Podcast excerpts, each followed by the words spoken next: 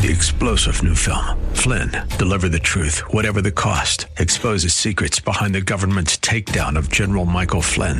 Flynn knew what the intel world had been up to. He ordered the first audit of the use of contractors. This set off alarm bells. He told the truth. He was the most dangerous person for Donald Trump to hire. They had to get rid of Flynn. Flynn, deliver the truth, whatever the cost. Available now. Watch it today. Go to salemnow.com. Salemnow.com. Welcome to the Pat Williams Power Hour, AM 990 and FM 101.5. The Word.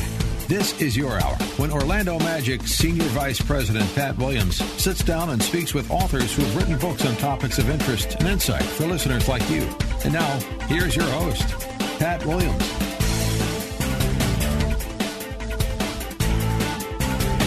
Folks, welcome again to the Pat Williams Saturday Power Hour.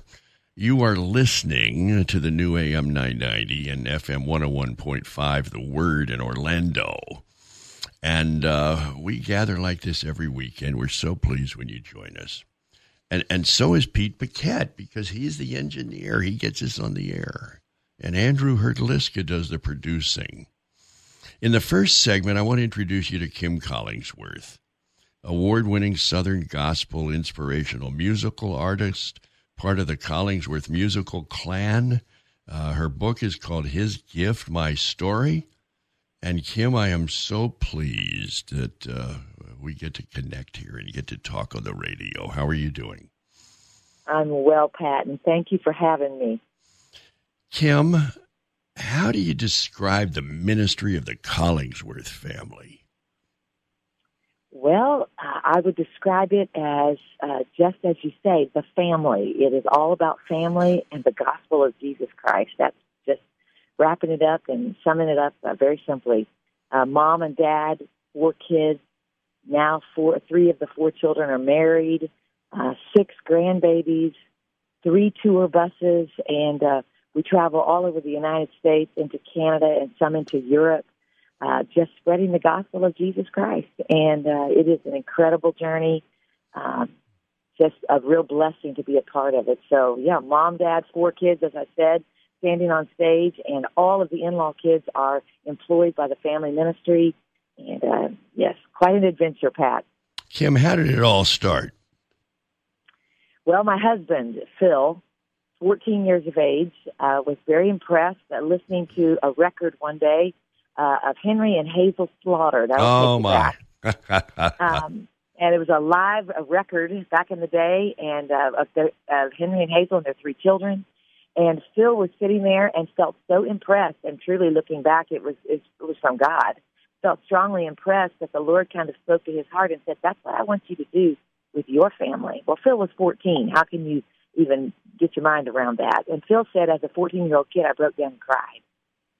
And mm. long story short, he did nothing from that moment on but pursue a musical career in that he went to college, got a five year bachelor's degree uh, in music education and trumpet performance from the Conservatory of Cincinnati and pursued it. Pat, he was so intent on what he knew God had called him to do, he wouldn't even date anybody that didn't play the piano. So I met him. Um, you're gonna. This is crazy to the audience, but I had just come out of the eighth grade. Uh, I had been playing the piano since I was a tiny little girl, the age of three. I uh, started playing for church when I was seven. Yes, that's a true story.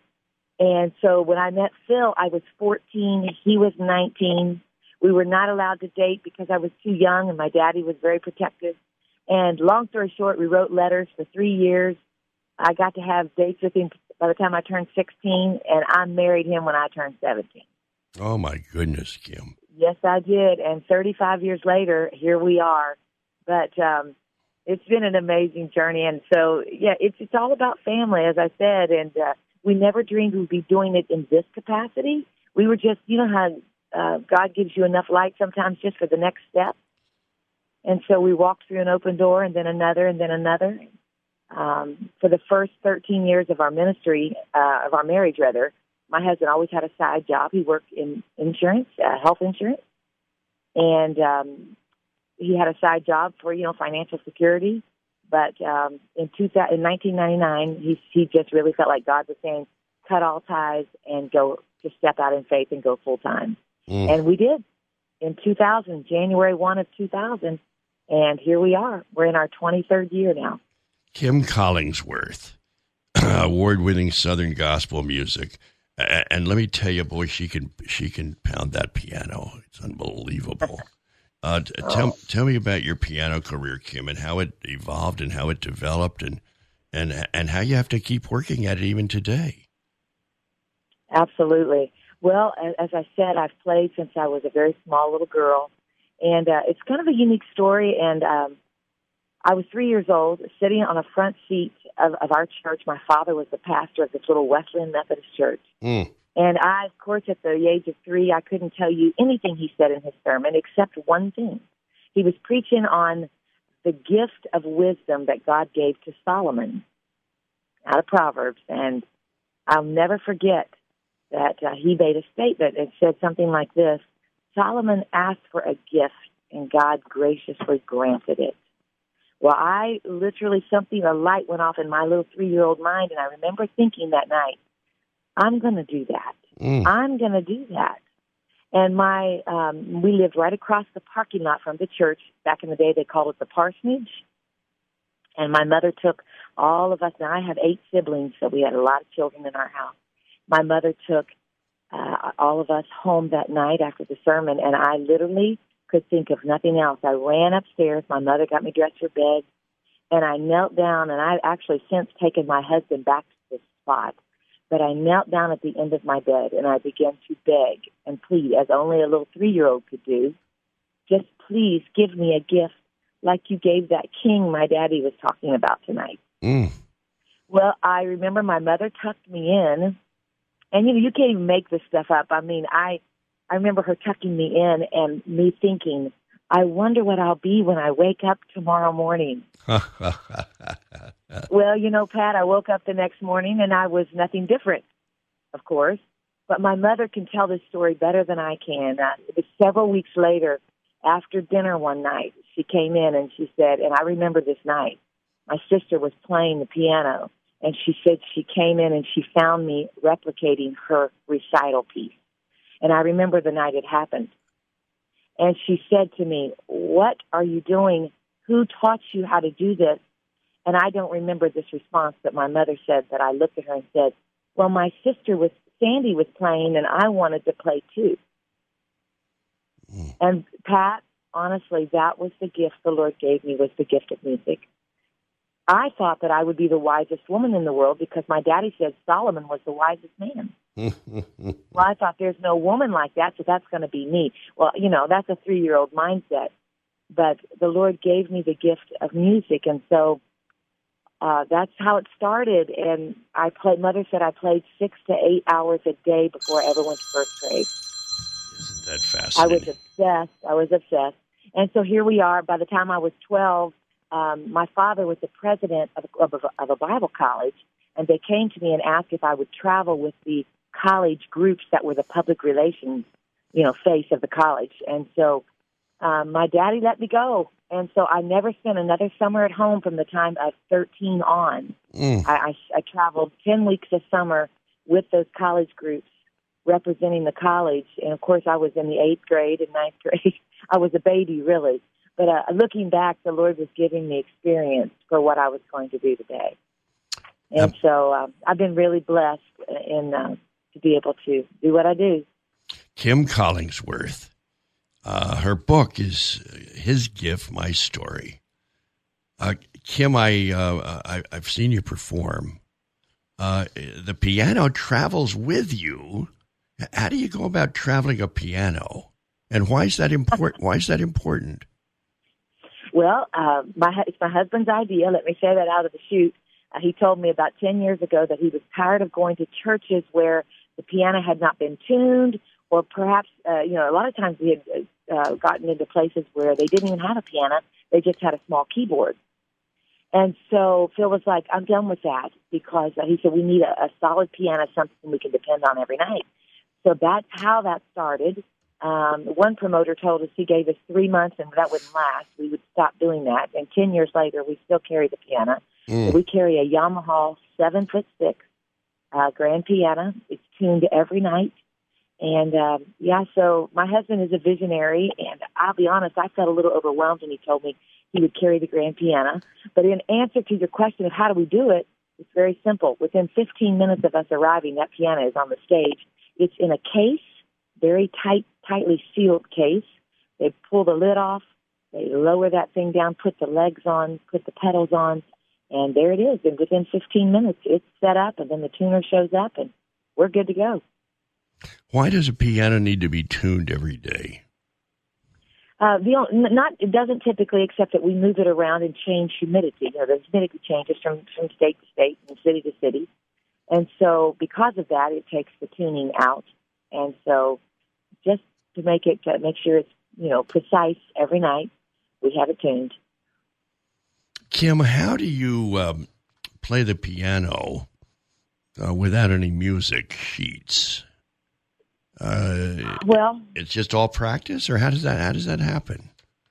Well, back when I was playing for those college groups, I had yet to learn to sight read, but I could play anything by memory. If I heard it, I could memorize it, mm. and that was just one of the gifts the Lord gave me to be able to understand music.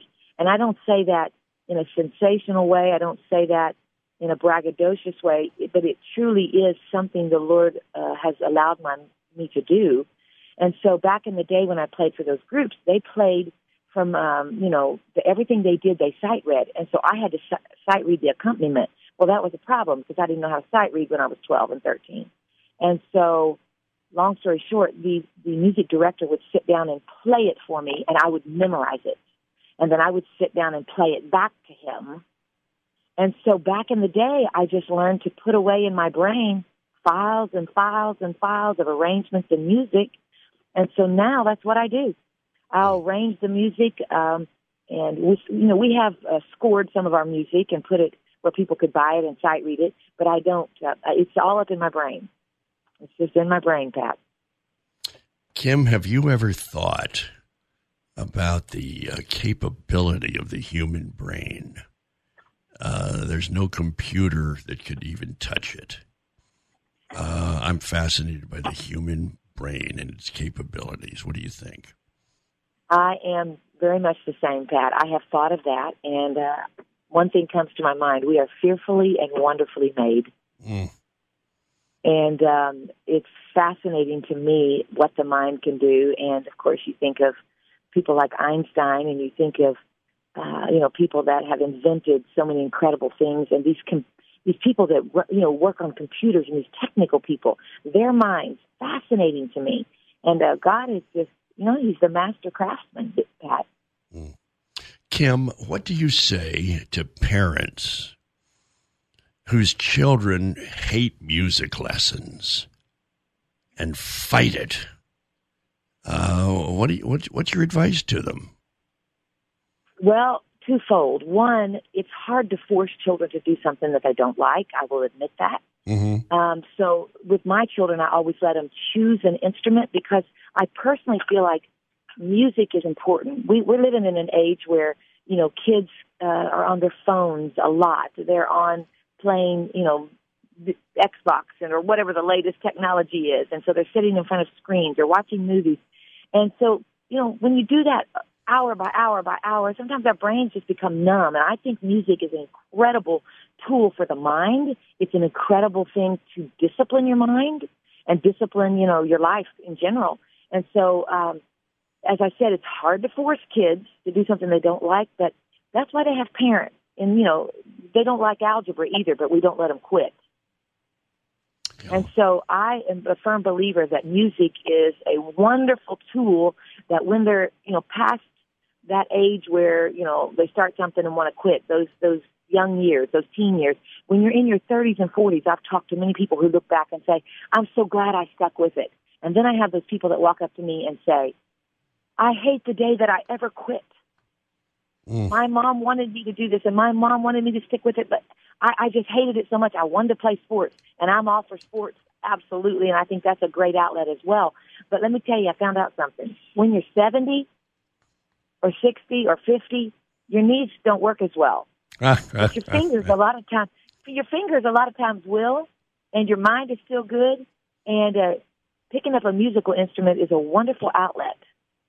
And so I always tell the teenagers when they're at my concerts, especially the guys and the gals who are in piano or whatever instrument, but they love sports too. I said, sports is great.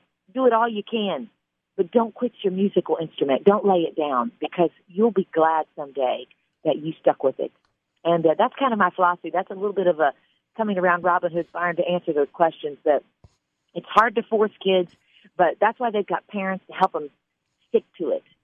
And in the end, they, I've never met a person that has regretted mm. staying with a staying with a musical instrument. I've never met one yet. Now there may be somebody out there, but I've never met one. Kim Collingsworth. Her book is called His Gift, My Story. Uh, such a key part of the musical Collingsworth family. We have another segment with Kim. Stay with us here on the Pat Williams Saturday Power Hour. You're plugged into the new AM 990 and FM 101.5, The Word in Orlando. We will be right back. More of the Pat Williams Hour in just a moment. AM 990 and FM 101.5, The Word. You're listening to the Pat Williams Power Hour, AM 990 and FM 101.5, The Word. Now, here's Pat. Kim Collingsworth travels the nation with her family uh, producing Christian music, uh, well, it actually belongs in heaven. It's that it's that meaningful and that's good. But Kim, I'm curious about this. Um, can adults pick up the piano and start learning it from scratch as adults later on in life? Absolutely. Fifty percent of the battle is your want to, your desire. Do you want to do something? That's fifty percent of the battle. If you want to do it, you can do it. Mm-hmm. I don't care what age you are. And uh, can, do you need a teacher? Can you teach yourself? Oh, I, I think a teacher is wonderful. I, th- I think a teacher is yes. I, I think that's you know. Can you learn some things by watching other people and reading on the internet? And of course you can. Of course you can. But you know, there's nothing like good instruction by a seasoned musician, and I think uh, instruction is important. Kim, I want you to tell me about more about your children and how they came into this musical family. Uh, were they were they born into it? Did they have musical gifts right from the start? How did it all happen? Well, I have four children, three daughters and one son. Their ages are 32, 31, 27, and 23. And uh, they were kind of born into it in the fact that you know, my husband and I, their parents, you know, that's what we did with music. But I tell you how they kind of uh, started owning it and it started becoming a part of themselves personally was uh, I played music in the house a lot. Good music, good music that you could sing harmony to. And they kind of fell in love with it. And so it was a part of the daily, uh, you know, uh, atmosphere of our home. And uh, our oldest daughter, Brooklyn, she um, I, one, one day I was sitting at the piano. She was two and a half years old, and I actually have this on a cassette. Now that's dating me, but yes, I have it on a cassette. Uh, my sister and I were standing at the piano in our living room, and we were I was sing, we were singing a duet. And my daughter Brooklyn, two and a half, was standing at the side of the piano, just watching it. And all of a sudden, she just piped in and mm. began to sing the alto part. Well, I nearly fell off the bench, Pat. I but I, I knew better than to make a big deal about it. So at the end of the course, I looked at my sister and I said, Go in my room and get my cassette player. And she went in and got it. And I told her, I said, push record. We're going to do that again and see if she does it again. Mm. We went back, sang the verse, and got onto the chorus. And sure enough, she chimed right in and sang the alto part. Well, you understand, I was ecstatic. I, she's two and a half years old. My husband came home that night from work and I said to him, She can sing. She can absolutely sing. She sang the harmony. And he was like, Really? Well, that was kind of the start. So Brooklyn, by the time she was seven, she would sing the lead, and Phil and I would carry the parts around her. By the time she was 10, she was singing every night with us that we were every night that we were on, she was on. Mm. And uh, so I kind of just that was kind of the first initiation, and then the second daughter, and then our son. Um, it just kind of happened that way. And interestingly enough, our son is the production manager. He's in charge of all sound, all of the lighting, all of that, and of course he has employees under him. But he, when he was a little boy, he would sit there at the end of those concerts. He would say, "Help, Daddy! Help, Daddy! Help, Daddy!" That's what he would say. He wanted to help him tear down the sound system. Mm. Well, he wasn't. He wasn't three years old, and my husband. That was back in the day before cordless mics. They had all. You had a spaghetti bowl up there of cords, and he would stand in the middle of those cords, and he'd have one cord, and he would try to wrap it. And my husband would say to me, "Leave him alone. He's learning. Leave him alone." Mm. Because I would say, "Come on, Philip, get out of Daddy's way." He said, "No, no, no. Leave him alone." And so that boy literally fell in love with sound equipment Mm. And has his own studio now and and you know is a, a producer or an engineer rather for different artists. And it was just kind of an involvement pat that they just you know it's what they were surrounded with it's what they were immersed in and they fell in love with it. And now tell me about your grandchildren who are moving into the world of singing, it appears. well i have six of them now and uh, they're on stage once every night uh, come out and join us for a song our oldest granddaughter emma is seven and she sings a solo pretty much every night. Uh, and all i can say is uh, it's a wonderful addition and if i knew the grandparenting was this good i'd have done it first. Kim, how do they um, go to school uh, traveling like this? well we only have one in school so um, our daughter brooklyn homeschools her. Uh, i homeschooled personally for 19 years so she's kind of a chip off the old block in that regard but uh, she homeschools her. But Pat, we have a new tour model that is really, really uh, working well. We only do now three tours a year. We have taken our tour um, down from 120 dates a year to 90. That's not to quit. That's just to dig in for the long haul. And with the grandbabies coming on, schooling and that kind of thing, um, we do a tour in the spring that goes over nine weeks. We do a tour in the fall, which goes over nine weeks. And then we do a tour for Christmas that goes over 20 dates. And so that totals 35, 35, and 20, which is 90 dates total. And so that gives us about three months off in the winter. It gives us our entire summer off, three months off in the summer, and gives us about five weeks off in the fall. So you can see the structure of that tour uh, is giving our kids and married kids much more time at home to raise their families. Kim Collingsworth is uh, with us of the, uh, well, the famous Collingsworth musical family. Uh, who does all the booking, Kim? How do, how do you end up in these different uh, locations? Who does all that? That's a big job, right? It is a big job. Well, my husband, obviously, as you know, is the visionary of this whole thing, and then we are uh, we are in connection with JR, JRA Faith out of Nashville. Uh, Jeff Roberts and Associates. It's a booking agency there that takes care of all the logistics of that. And so um, Mike Roberts, through that agency, is our guy, and he works closely with my husband Phil. And they set up the venues, and then uh, I always say I don't even know where I'm going almost from one week to the next.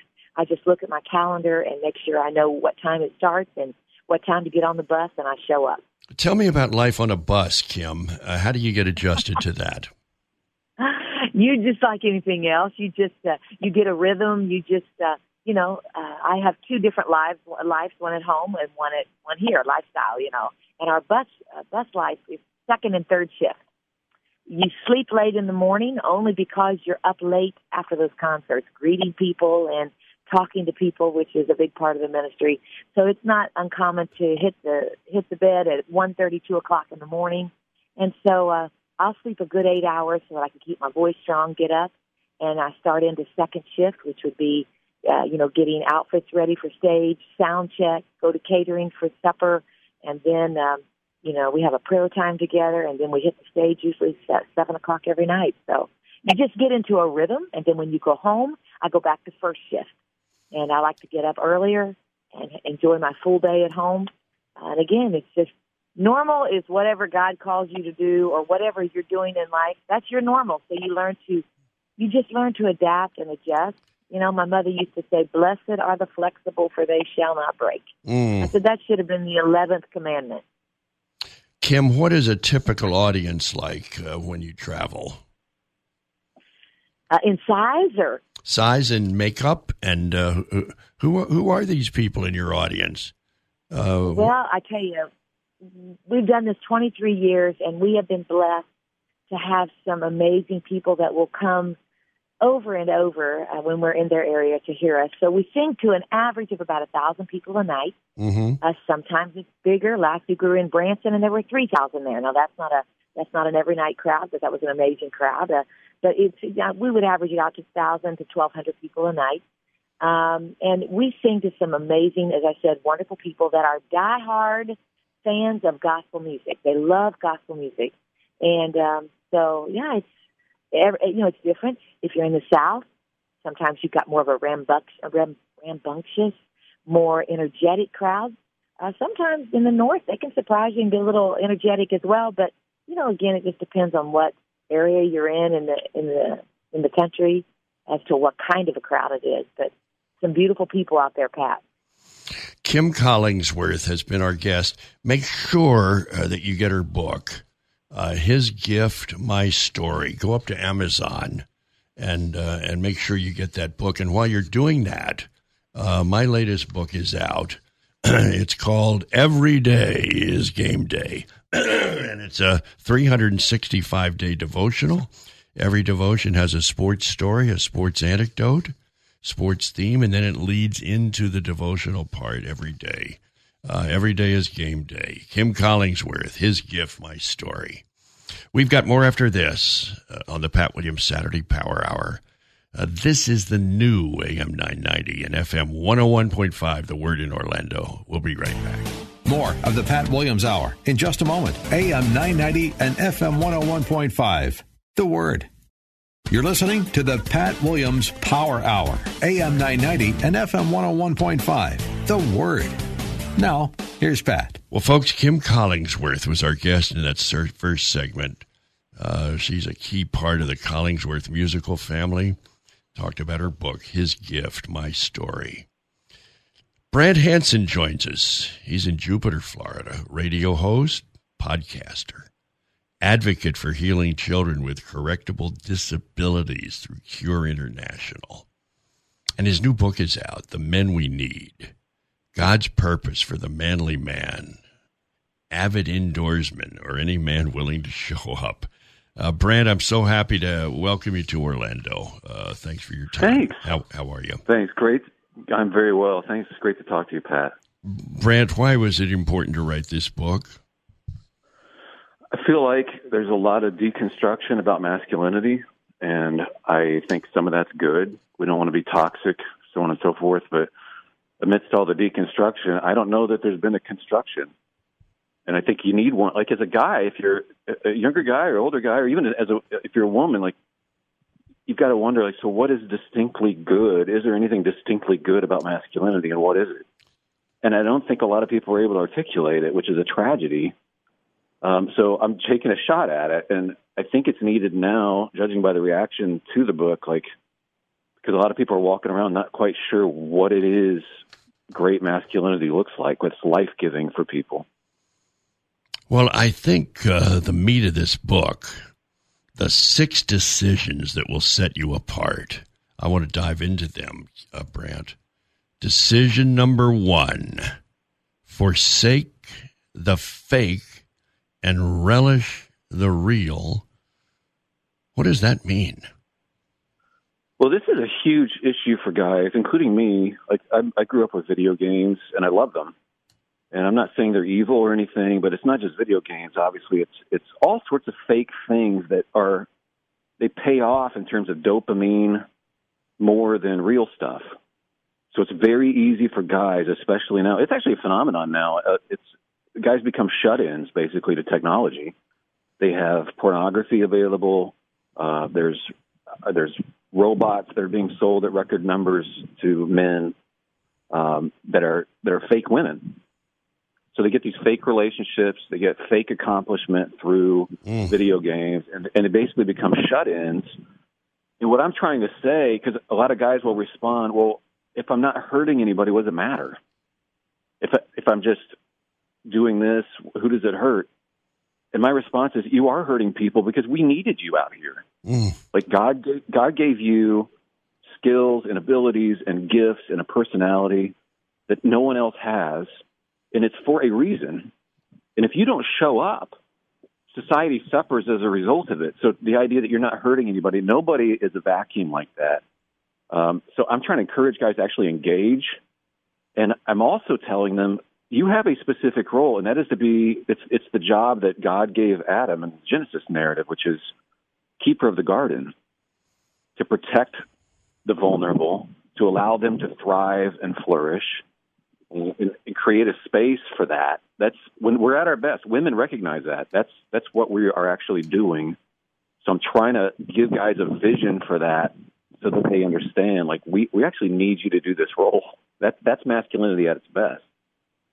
Brant Hansen is our guest. the book, The Men We Need. Let's go to decision two, Brant.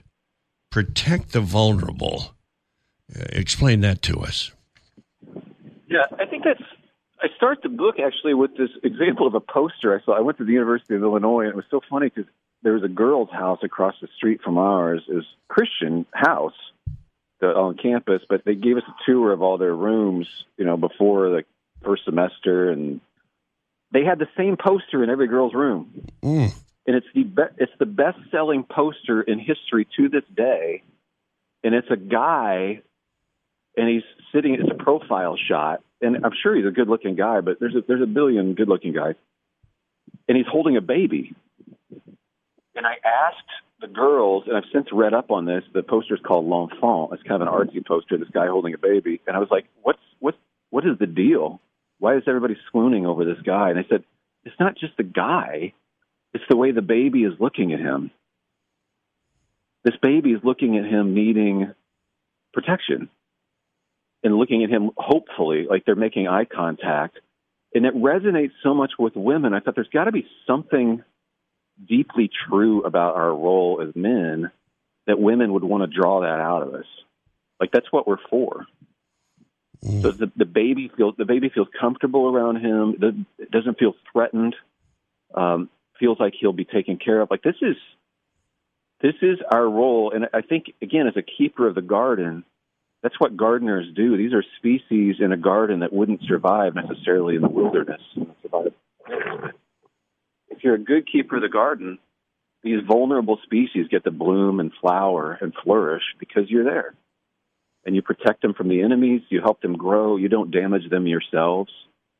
Like so that's I'm telling guys that this is this is our best role and that's a decision they need to make is this is this is who I am. Brant Hansen has written an important book, The Men We Need God's Purpose for the Manly Man. Uh, let's get to decision three, Brant. Uh, be ambitious about the right things. Uh, I, I, want you to uh, unpack that for us. Guys can be ambitious, but if you're, and you know this, Pat, you've, you've talked about this in, in your writing and whatnot. But if you're ambitious about the wrong stuff, in the end, it's it's it's a tragedy. So what I'm telling them is to ask God for wisdom, because wisdom will tell you what matters and what doesn't, and what matters more and what matters less. Uh, for example, if you decide you may be an ambitious guy about your career, but if you're not ambitious about your kids, you will regret that later on.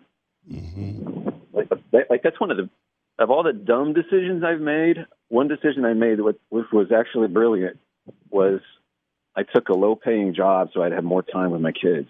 Mm. And, and now they're out of the home, but I had every afternoon with them available. I mean, we played and swam and went to the beach, and we didn't have any money. But I, that was a good decision in retrospect, I can look back and go, I don't regret that. I'm trying to tell guys, you get one shot, especially talking to dads in this case, but you don't get you don't get do overs. So I'm trying to underscore, like, ask God for wisdom because it'll spare you the pain and regret you could have later on. It'll spare your foolishness always brings pain. and wisdom gives life to you and then the people around you. Brant, this would be a good time to tell us, for you to tell us a little bit more about your children. Uh, how old are they now, and uh, how are they doing? Um, well, I think they're doing great. I'm, I'm any dad. I love to brag my kids. For asking.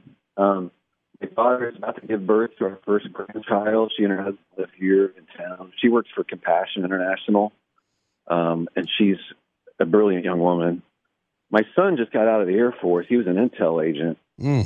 served in Af- served in Afghanistan, got his degree at Berkeley in uh, Russian literature and linguistics, and now he is at Yale Med School, um, and he's planning to be a surgeon. He wants to be a neurosurgeon, orthopedic surgeon for Cure, this outfit that I work with, these hospitals.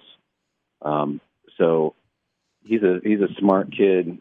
We're always, but I'd be proud of him. Honestly, he knows this. I don't care what job he would have. He doesn't have to be a doctor or whatever. Like my job as dad was to help form character, hmm. and and I'm very thankful for his determination and like he's just a very focused guy. He doesn't give up easily, so very proud of him. Obviously, Brant Hansen, author of The Men We Need. Brant, we've moved now to decision four. Uh, remember in this book the six decisions that will set you apart. Decision one, forsake the fake and relish the real. Number two, protect the vulnerable. Number three, be ambitious about the right things. Here's number four, Brant. Make women and children feel safe, not threatened. yes, this is huge, uh, especially. Well, think about it. Think about it this way. We had a Me Too movement in this country, and it was all about uh, women feeling threatened. Again, I'm telling guys, your role as a protector and a keeper of the garden will make women feel more secure, not less secure. This is this is our job. Your wife should feel, if you're married, that she should feel more secure because you're there, not threatened. But for a lot of guys, they'll say, "Well, I would always protect. You know, I'm I'm a manly man. I would always protect if there's an intruder. You know, I would I would spring into action and protect my wife." The reality is, though, that doesn't happen that often.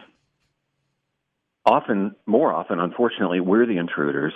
With our words, we can actually damage the people in our homes or our lack of action. We can make them feel less secure. But we should use our words. There's our primary thing that we do to actually build up our wives, build up our brothers and sisters. If we're in, a, if we're you know not married, we're at home, or build up the people around us, rather than making the people around us feel less secure. And there's a certain amount of chaos. If men are passive, there's a certain amount of chaos that can fill a home. Um, or if men are acerbic, or you put you put your wife down, you're not verbally building her up. She feels less secure. Obviously, if you flirt with other women, you've made her less secure.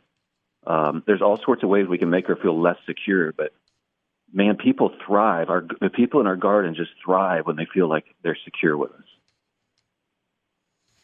Now, Brant, it's time to move on to the uh, next one, and the and, and I think these get more fascinating as we we, we move along. Uh, decision number five: choose today who you will become tomorrow.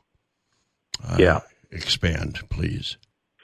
Well, I- use the example of when people are, are older, they often become extremely what they were when they were younger. It's just more obvious.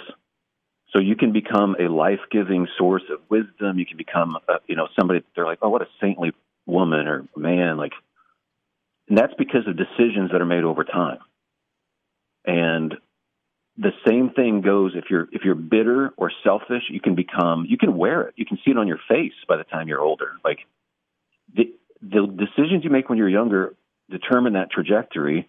You can either become this source of life or you wind up being the angry guy at Walmart hitting people with your shopping cart. Like you wonder how did that happen? That's because they didn't watch their attitudes or they didn't pray for wisdom. They didn't shape their character. So I'm telling guys, look, if you're one degree off on a moonshot from NASA, you're one degree off. You'll be 4,000 miles away from the moon. You'll miss. Mm. because over, over time that trajectory becomes more and more pronounced. And C.S. Lewis made a great point about that too. He's like, eventually you just become a grumble if you're a grumbler. It's it's tough to take, but like you have to determine now what you're going to be later on. And I'm trying to tell people too is the biggest ingredient in that is what you put your attention on. The only thing you really have to pay in life is attention. That's what you have. But if you put your attention on life giving things, things that are true and admirable and pure and lovely, like you put your your mind on the right things, things that are wise, you'll become like that. But if you're feeling, if you're putting your attention on on foolish stuff, that will affect who you're going to become. And who you're becoming is incredibly important. That that's everything in life. Choose today who you will become tomorrow. My guest is uh, Brant Hansen. And folks, uh, there are lots of books written about men and for men, to men. But uh, this one's uh, this one's different. This one's a cut above. The men we need, God's purpose for the manly man. Avid Indoorsman or any man willing to show up is the subtitle. And let me tell you, when we come back after this break, uh, we're going to dive into decision six. Take responsibility for your own spiritual life. What God is looking for, loyalty. Uh, you know enough to act. act the dangerous myth of as long as I'm not hurting someone else. Boldly ask God, sarcastically if necessary. Oh boy, I, I can't wait for this break, break to be over. In the meantime, folks, I want to remind you we're trying to bring Major League Baseball to Orlando, and you can be a big help. Orlando is now the 17th largest media market in North America, with uh, no end in sight and uh, ready to be a big league baseball city. So go up to the website. It's orlandodreamers.com, orlandodreamers.com, and just check in. We need to show Major League Baseball that there's a real clamor here uh, to become a baseball city. orlandodreamers.com. Okay, Brant Hansen. We got more with him right after these messages on the Pat Williams Saturday Power Hour. It's the new AM 990 and FM 101.5, The Word in Orlando. We will be right back. More of the Pat Williams Hour in just a moment. AM 990 and FM 101.5, The Word. You're listening to the Pat Williams Power Hour, AM 990 and FM 101.5, The Word. Now, here's Pat. Well, folks, as advertised, uh, Brant Hansen is now going to uh, address decision number six in his book. Take responsibility for your own spiritual life. It's all yours, Brant. Yeah, this is whenever you talk about this kind of thing, I think it's it can be discouraging for guys, and certainly for me too, because uh, a lot of us, and this could be women too, but a lot of us don't relate to God very emotionally. It's it's the opposite. Like some people get very emotional. They can go to a church service and it's it's an emotional thing. They get goosebumps and that's wonderful. But for a lot of us, especially if you are married, not I'm not talking exclusively to guys that are married, but if you are, you might notice your wife has a completely different reaction to things than you do. But she relates to God differently, and that's how relationships work. And I, I'm trying to tell guys like, don't worry about emotions. Don't worry about it. If you're not feeling God around all the time, it doesn't change anything. He's still there. He still loves you. Our emotions come and go. They don't determine truth at all. So I wouldn't worry about that. But what I am telling him is like, God's not looking for emotions. See, that's not what he's asking for. Consistently, like in the Bible, he's looking for loyalty, like a, a, a believing loyalty that is steadfast. And so, even if you are a somebody who messes up and is a sinner like me, I keep going back every day anyway. I start the day. I'm walking my dog. That's my my tr- my trigger. Like when I'm walking my dog, like I'm going to go out and I'm going to spend some time talking to God about what we're doing together today. It's this believing loyalty, but I keep seeing that honored in the stories in the Bible. Like everybody's a mess in the Bible, these people, but the guys who keep going back and don't give up, whether they're feeling it or not, God honors them. And that's what I want. So I'm, I'm trying to make sure that guys don't feel too discouraged because sometimes that happens where you can start thinking because you're not feeling this presence of God around like other people do or something. Uh, there must be something horribly wrong with you. And that's just not true. That's just something our culture has done because our, our culture at large is very feelings oriented. So no one, I'm trying to tell guys too, like nobody's going to do this for you. Like if you want to engage God and ask him, he's always like, ask me for things, ask me. If you want to do that, you can, but nobody's going to do it for you. I am literally asking God every day, please help my words be a blessing to people. I don't feel like I'm up to the job. I don't always know what I'm doing, but please use me anyway. But that's that's the conversation I'm having out loud as I'm walking the dog mm. each morning, and I had to come a long way on that. But I'm trying to encourage other guys to, to own that relationship with God because it's not going to happen vicariously, and you're missing out on this opportunity to have the best meeting of your day with the most powerful entity available in the universe. Like that's why would you want to miss out on that? don't, don't. And talking with him about what we're partnering together to do, I think is the best way to conceive of that prayer. Like, he's my partner. He's obviously the king. Uh, he's my authority, but he partners with us in what we're doing, and I love that. Brant Hansen, the author of The Men We Need. Uh, Brant, the conclusion of your book, it says a final word about Adam and us. What what are you writing there? Well, I say I started the book talking about Adam and how he was given this job that Eve was not given. It's a specific job. It's the keeper of the garden, and he blows it. He was supposed to protect the the his his wife. He's supposed to protect garden, and he doesn't. In fact, what shocked me is like if you look actually look at the story in in Genesis when Eve is talking to the enemy and the enemy's damaging her. Adam is right there. I always thought he was like a mile away naming the animals or something. I didn't know what he was doing, but he's actually he's he's actually right there with her, saying nothing. Saying nothing and not doing anything to intervene, and then she has to hand him the fruit. It's he's so passive. He's so passive. He doesn't do what he's supposed to do.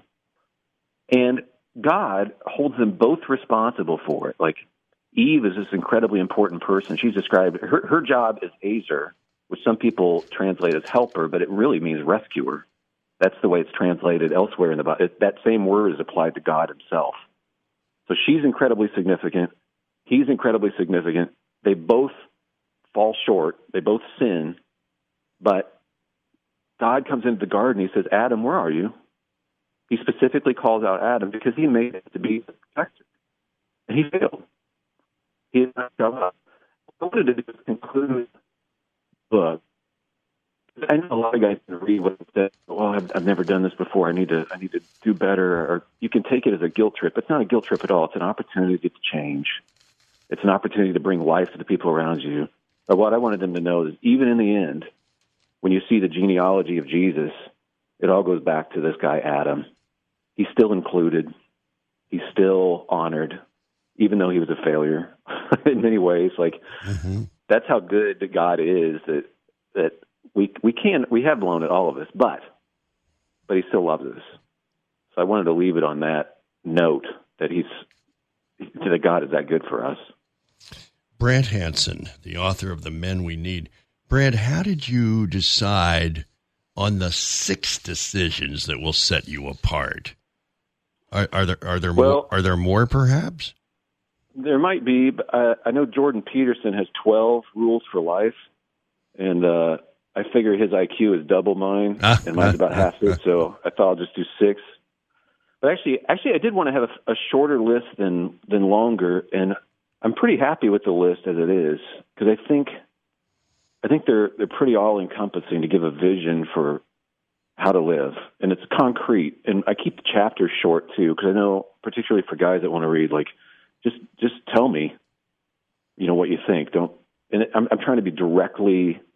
Hopefully, i I'm asking God, please let this be direct wisdom that's life giving for guys and doesn't waste anybody's time. So that's the goal with this book, and I'm I'm hoping people will want to give it to young guys at graduations or Father's Day or birthdays or whatever, because I, I do think that there, we have a crisis here where guys that can't even articulate what what masculinity actually is at its best. Mm. So, after reading the book, Brant, in an ideal world, what, what difference does it make to a man? How how would he? How would we see what this book has done in his life practically? He would he would not be a needy man anymore. Mm there's a lot of needy guys who are older, and it's it's it's kind of ugly, honestly. Like I want to be somebody who I can listen patiently, like you're doing with me right now. Like you're not trying to say, "Well, I here's me. I have to." Like you're, you're just you're l- listening and learning. A lot of guys, even as they get older, are still needy. It's it's painful to watch, but I don't want to be that way. So I I want to change this trajectory so that I can be life giving again for the people around me. It doesn't always have to be about me. Uh, psychologist Larry Crabb said if you line up 100 guys, like 90 of them are needy. And I know we're broken people, but I also know we can change. So I think that's what it would look like. And people would feel secure around you and know that you're not just chafing and striving for significance your entire life, just constantly. Like you can you can reach a point where you're actually secure and that security radiates outward and it, it literally can radiate through generations as you know. And that is a beautiful thing. Brant what's your definition of needy? I'd say uh, again still striving for significance. Instead of instead of being secure with who you are as as somebody loved by god you're still trying to prove something to everybody so they can see you. And it, I think there's, I, I think Crabb is right when he says that most of us, that's, that's most of us. And I think as we get older, hopefully we get less needy because it's, it gets, again, it gets really ugly when we're older and we're still all about ourselves. Brant Hansen has been our guest. His book, The Men We Need God's Purpose for the Manly Man. What a read. What an interview. It's been wonderful. Um, now, Thank you. Now, folks, uh, uh, go up to Amazon and, and, order the book, The Men We Need by Brant Hansen. While you're at it, uh, my most recent book is out. It's called Every Day is Game Day. It's a 365 day devotional, and in every devotion, every daily devotion has a sports story or an anecdote or sports theme and then that leads into the devotional part. I think I think you'll uh, be blessed by it. Uh, we've got a wrap up right after this on the Pat Williams Saturday Power Hour. This is the new AM 990 and FM 101.5, The Word in Orlando. More of the Pat Williams Hour in just a moment. AM 990 and FM 101.5, The Word. You're listening to the Pat Williams Power Hour, AM 990 and FM 101.5, The Word. Now, here's Pat. Well, folks, thanks so much for joining us here on the Pat Williams Saturday Power Hour. In the first segment, uh, boy, we had a good show today. I really felt good about it. Kim Collingsworth, uh, award winning Southern gospel inspirational musical artist and a key part of the Collingsworth family musical group and entertainers. Terrific. And then Brant Hansen. He's got a good book, folks. It's called The Men We Need. God's purpose for the manly man. Uh, and uh, so uh, I'm so pleased that we could uh, have both of them. And uh, again, let me just mention we need your help in trying to bring Major League Baseball to Orlando. Uh, go up to the website, orlandodreamers.com, orlandodreamers.com, and just check in and say, yes, I like this idea. We need to show Major League Baseball that there's an enormous amount of interest down here. Well, folks, we're back next weekend for more on the Pat Williams Saturday Power Hour. Stay tuned all day long to the new AM 990 and FM 101.5, the word in Orlando. Uh, God bless you. We'll see you next weekend. Thank you for joining us for this week's edition of the Pat Williams Power Hour. Join us again next week at this time, where faith comes by hearing. The new AM 990 and FM 101.5, the Word. Three star general Michael J. Flynn, head of the Pentagon Intelligence Agency, knew all the government's dirty secrets. He was one of the most respected generals in the military. Flynn knew what the intel world had been up to, he understood its funding. He ordered the first audit of the use of contractors. This set off alarm bells. The explosive new documentary, Flynn, Deliver the Truth, Whatever the Cost, and covers the facts behind this scandal. Flynn told the truth. He was the most dangerous person for Donald Trump to hire. I find out the worst enemy that I'm going to face in my life is right here in America. They took my assessment and they wanted me to change it. And I was like, I'm not changing it. They had to get rid of Flynn. With in depth interviews, archival footage, and never before seen personal records of the man behind the headlines. I just felt like I was drowning. Flynn, deliver the truth, whatever the cost. Available now. Watch it today. Go to salemnow.com. Salemnow.com.